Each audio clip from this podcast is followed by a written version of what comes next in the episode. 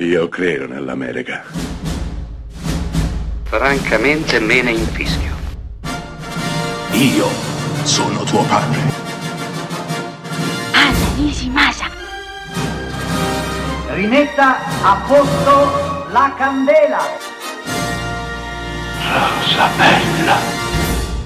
Settimana interamente dedicata al genio di Woody Allen e a dieci film perfetti per comprenderne la poetica, il genio, la grandezza. Cominciamo col suo primo film, il suo esordio. Siamo nel 1969 e il nostro dirige e interpreta Prendi i soldi e scappa, un falso documentario che racconta la vita di un ladruncolo chiamato Virgil Starkwell, che vive di espedienti e che nella sua vita è sempre entrato e uscito dalla galera.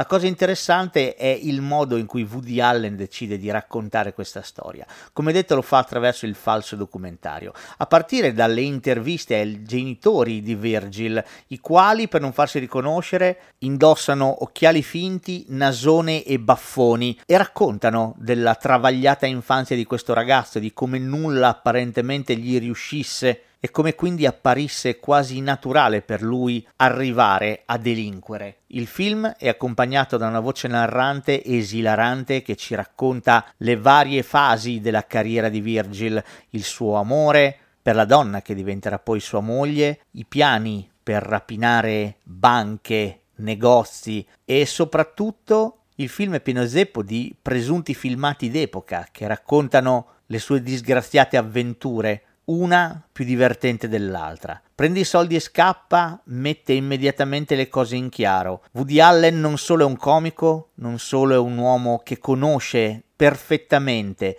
i meccanismi dell'umorismo e ha i giusti tempi comici, ma è anche un grande regista che infatti riesce a utilizzare le armi del documentario per ribaltarle addosso allo spettatore che non può fare altro che arrendersi e morire dalle risate.